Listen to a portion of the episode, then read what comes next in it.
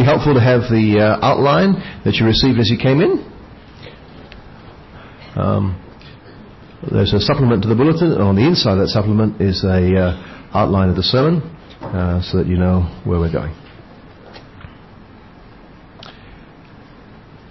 And as we begin, I'll in prayer. Now, Heavenly Father, we uh, thank you for your word, and we thank you that you speak to us through your word.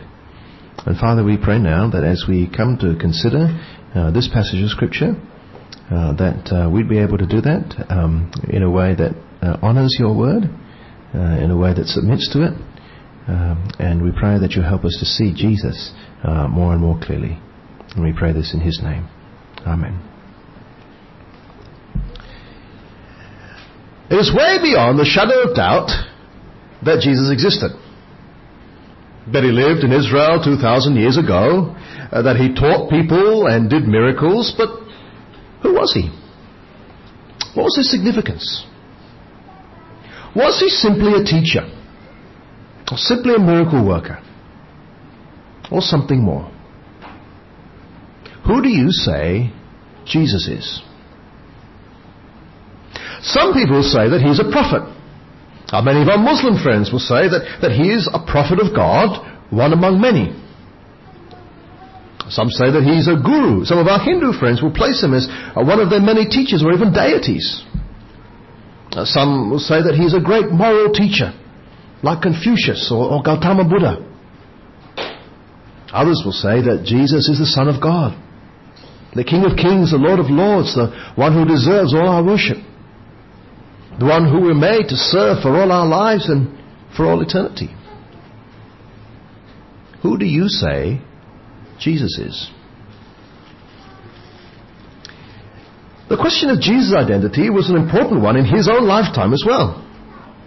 Because how people thought of him determined how they treated him. The Pharisees and the Sadducees, the Jewish religious leaders, they decided that he was a menace. And the miracles that he was doing was coming from an evil source, and so they plotted to kill him. On the other hand, his disciples followed him. They heard him preach and teach as someone with authority. They saw him do extraordinary things that only God could do, controlling nature and healing the sick and raising the dead and feeding thousands of people with a tiny amount of food. He'd been doing all those things. And yet his identity, perhaps grasped briefly on occasions by the disciples, was never fully confessed by them until this point. In our passage today, Jesus is in the region around Caesarea Philippi. Caesarea Philippi was a town about 30 kilometers north of the Sea of Galilee. And you may recall last week that he crossed the sea after scolding the Pharisees and the Sadducees.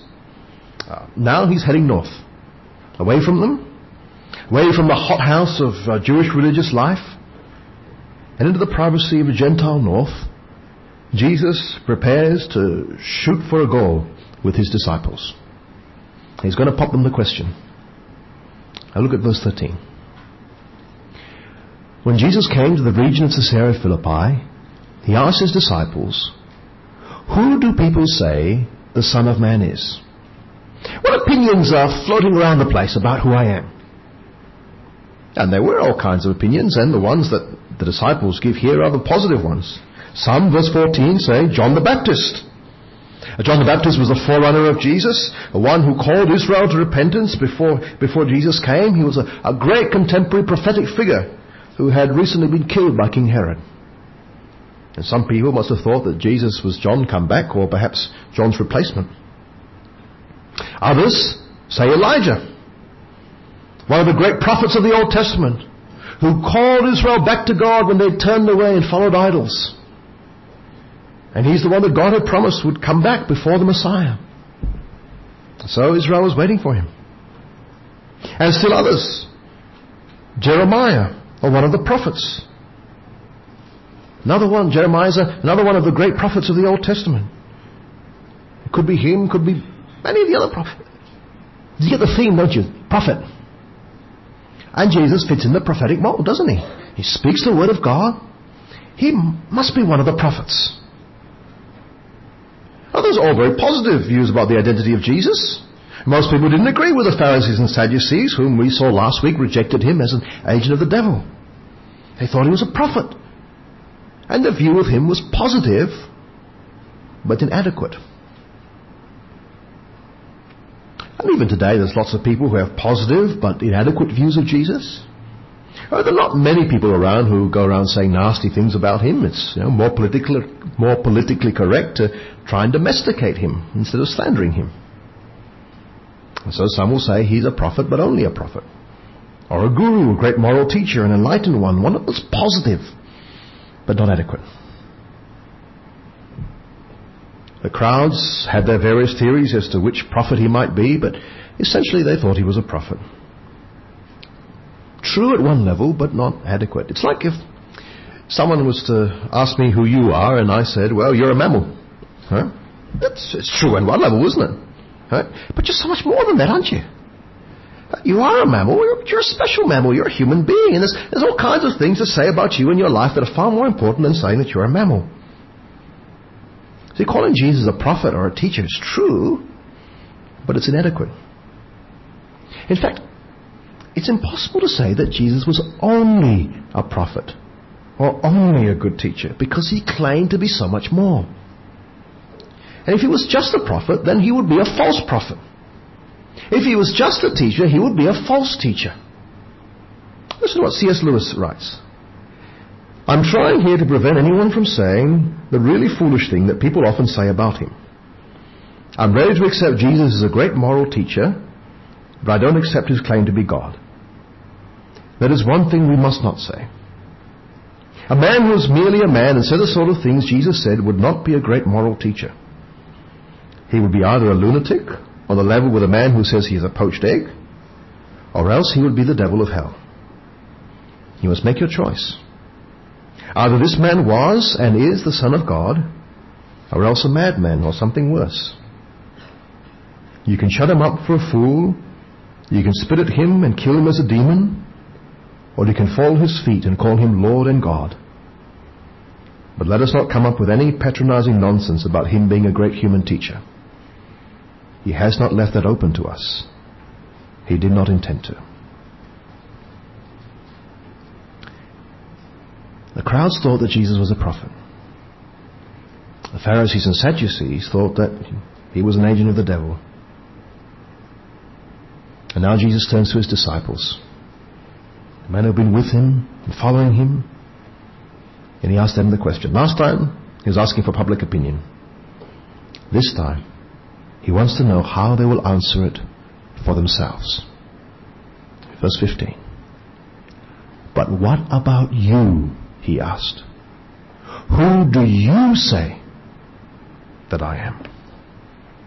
Who do you say that I am? How would you answer that question? Who would you say that Jesus is? Well, Simon Peter, one of Jesus' disciples, gives his answer in verse 16. Simon answered, Simon Peter answered, you are the Christ, the Son of the living God. You are the Christ, the Son of the living God. You see, for Peter, it was, it was all making sense. The coming of Jesus and the teaching of John, the miraculous healings, the authority, the feedings in the desert, the raising of the dead girl, the walking on water, they were showing us something, isn't it? This is more than a prophet. He is the Christ, the, the Son of the living God. The, the word Christ is a title. It means anointed one or king. It's the Greek word which corresponds to the Hebrew word uh, uh, of Messiah. And so John is saying that, uh, uh, sorry, Peter is saying that, that Jesus is the king. He's the Messiah.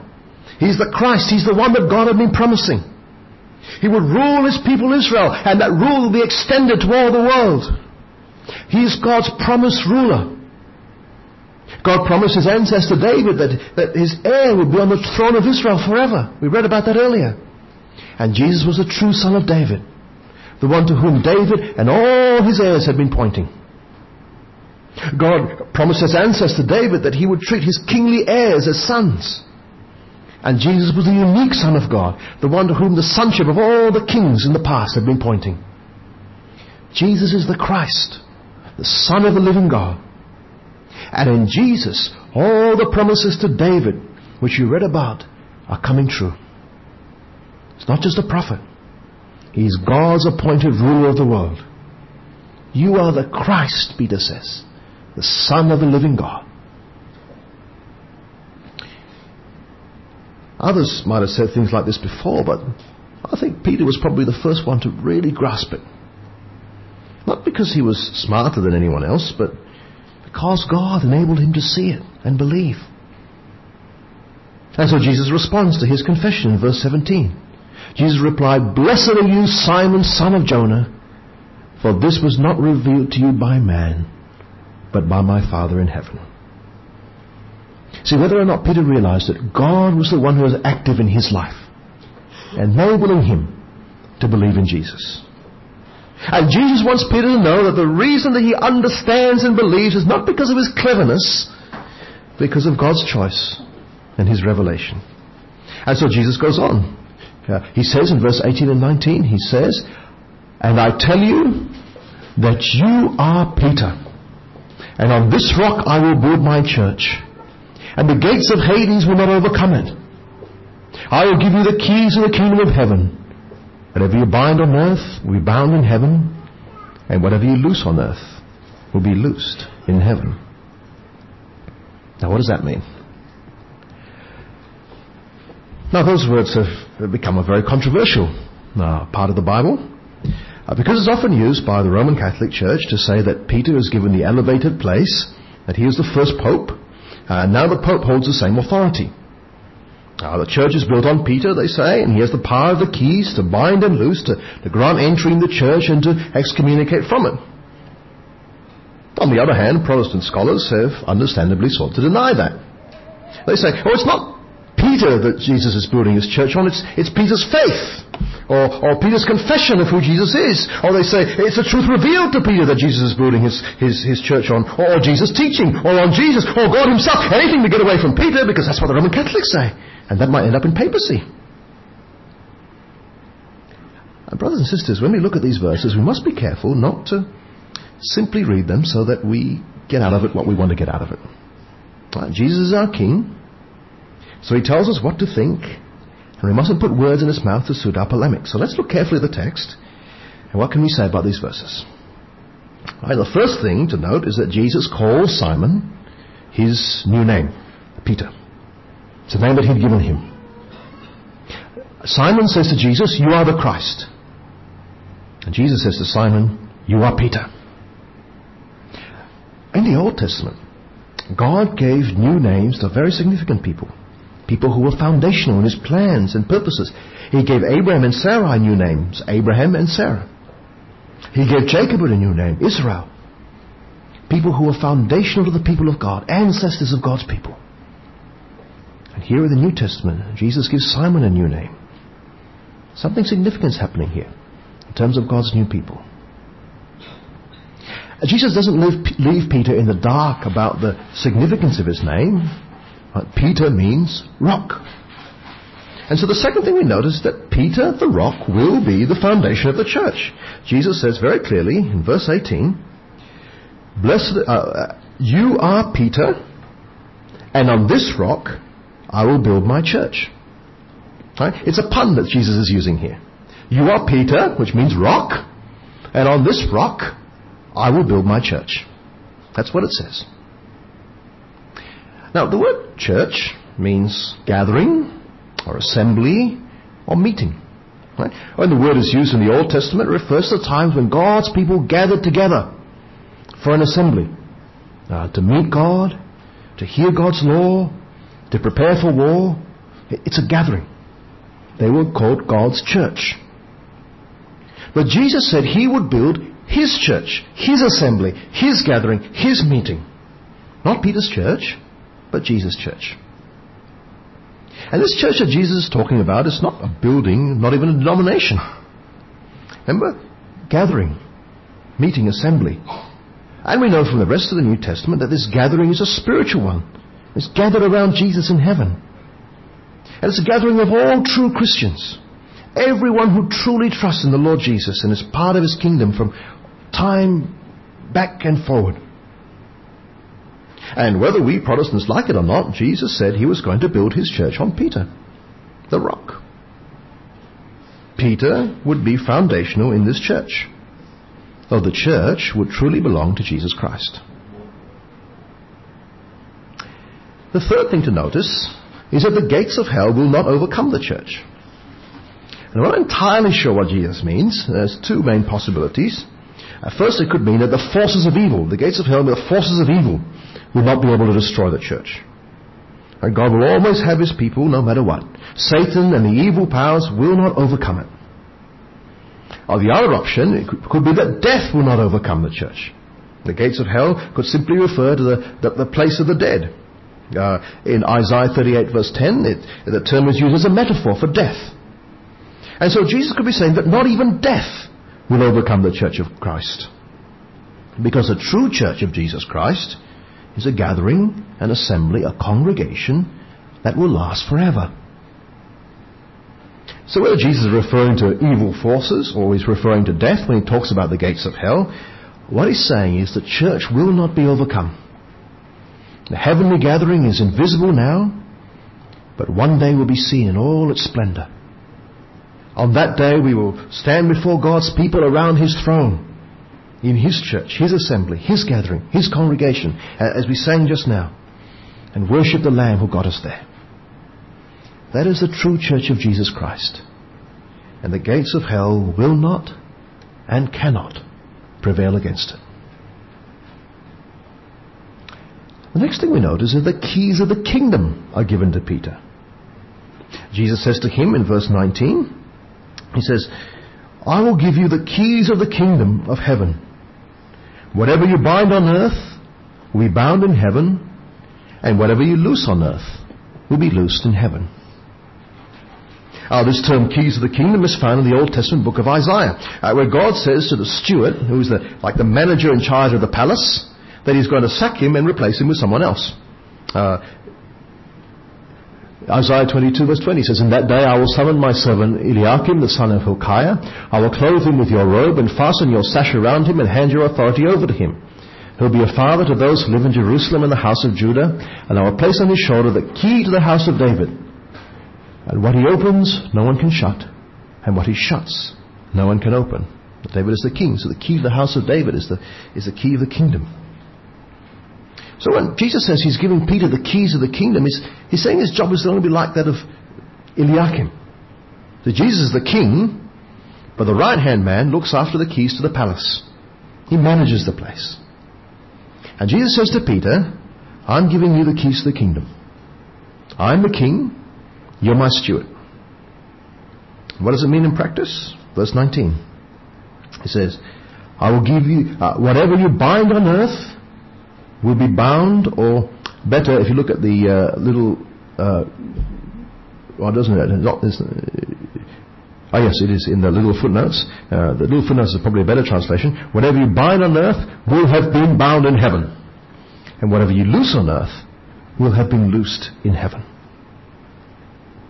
See, Peter holds the kingdom, keys to the kingdom, and he makes decisions about it.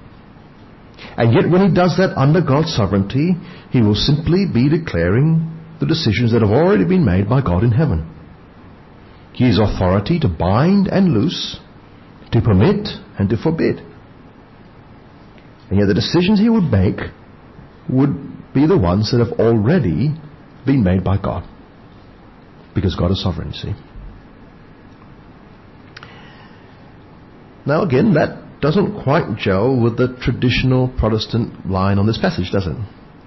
Right? But like I said before, what we read and what I need to preach and what we need to believe is what's in the text, not something that has to just reinforce our prejudices. Know, at this point, I think the text is with the Roman Catholics. Having said that, however, there is one point in which the Protestant scholars are absolutely right. There is no evidence in Scripture to suggest that Peter was ever meant to hand those keys on to anyone else. There is absolutely nothing in the Bible, including 1 and 2 Peter, to make anyone think that the authority that Jesus was entrusting to Peter could be passed on from someone else to someone else from generation to generation. Whether or not Peter was ever a bishop of Rome, we don't know, but we do know that Jesus is giving him authority here as a believing apostle. not as a Roman bishop. And apostles are never replaced when they die. They are apostles for all time, and the one exception is Judas. He was replaced not because he died, but because he fell away. He betrayed the Lord. And the rest of the apostles remain apostles. And so there is not a shred of evidence which would make one think that the Pope would have the keys today. In fact, even in the early church, the Bishop of Rome didn't have any more power than the other cities like Constantinople or Alexandria. And so, while Jesus was going to give Peter the keys to the kingdom, and while Peter intended, was tended to be the foundation on which the church was built, you, you can't use this passage of scripture to justify the papacy. The papacy was a, a later political development. It happened much later, and you can't just, you can't use this passage for it.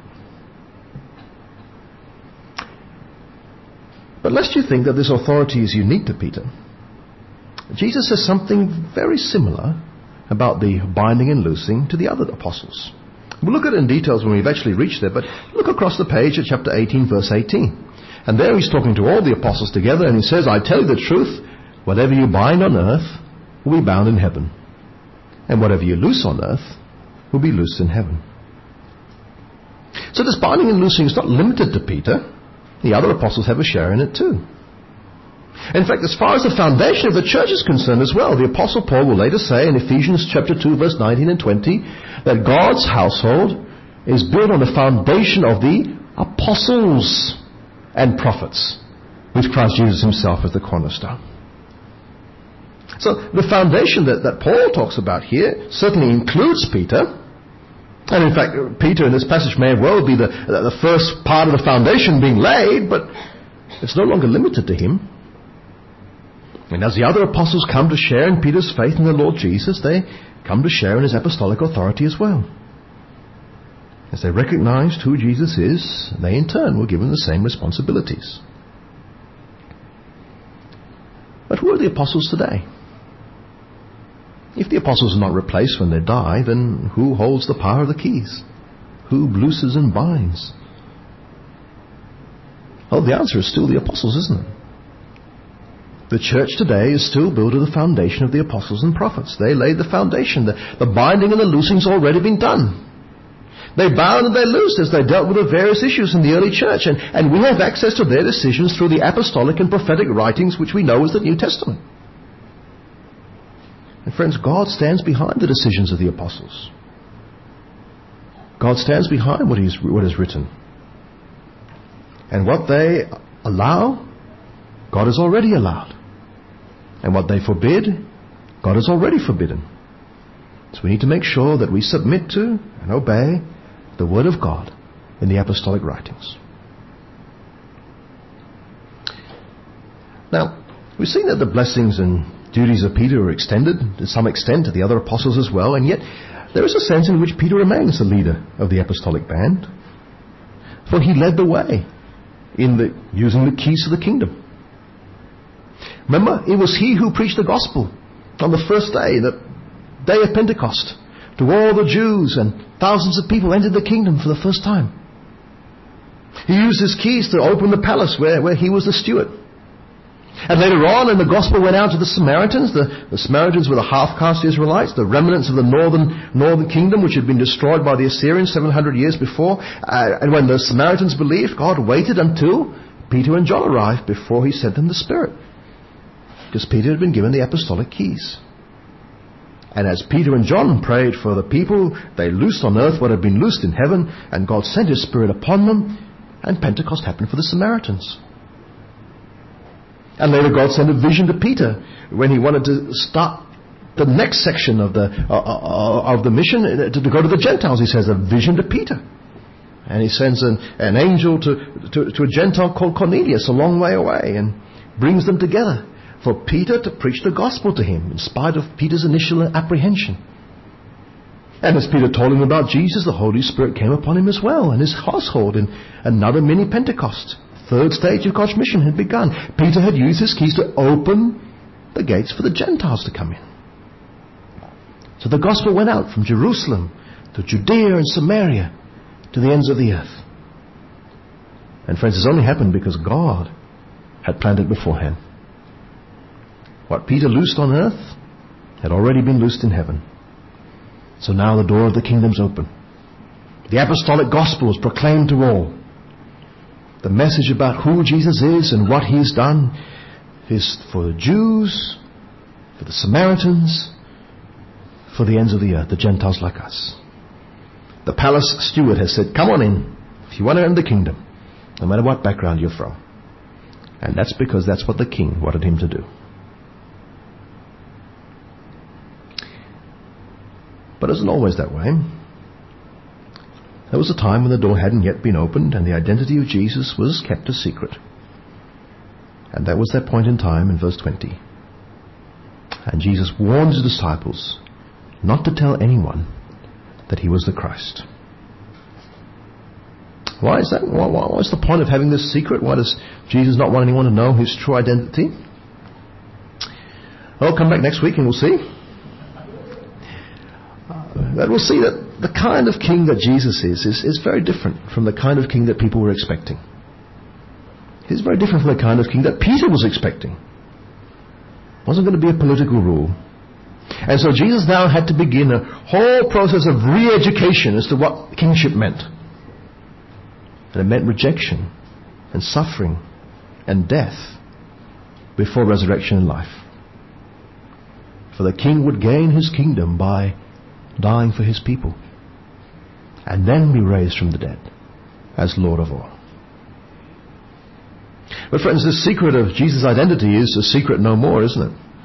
The message of the apostles about Jesus has, has gone out. The keys have opened the doors of the kingdom to, to the Jews, the Samaritans, and the Gentiles. And friends, you and I know that Jesus claimed to be the king. We know that he backed up his claims with the miracles that confirm the Old Testament expectations of God's king. And more than that, we know that God raised him from the dead. In his resurrection, God the Father has publicly affirmed that Jesus is the Christ. He is God's promised king, the one who rules the world, and who one day will return to judge the living and the dead. And so as we close then, let me ask you the question that Jesus asked his disciples. Who do you say that Jesus is? Is he a prophet? Is he a guru?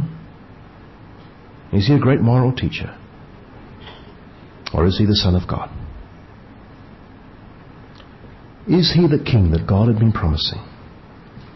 Is he the Lord, the ruler of all? If you're not sure the answer to that question, then, then do read one of the Gospels, won't you? Look at the evidence for the resurrection.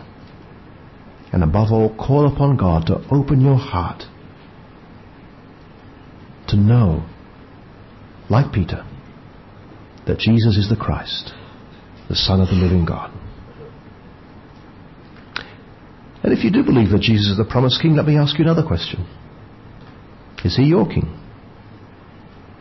Is the Christ, the Son of the living God, the king in your life? Have you surrendered to him the throne of your heart? Are you prepared to follow him even unto death? Are you be prepared to, to be part of his true church, the, the eternal gathering in heaven of all who belong to him? Are you willing to submit to his rule? Are you truly his subject? Or is he simply a figurehead that you bring out on ceremonial occasions? Who do you say Jesus is? And who is Jesus in relation to you? Let's pray.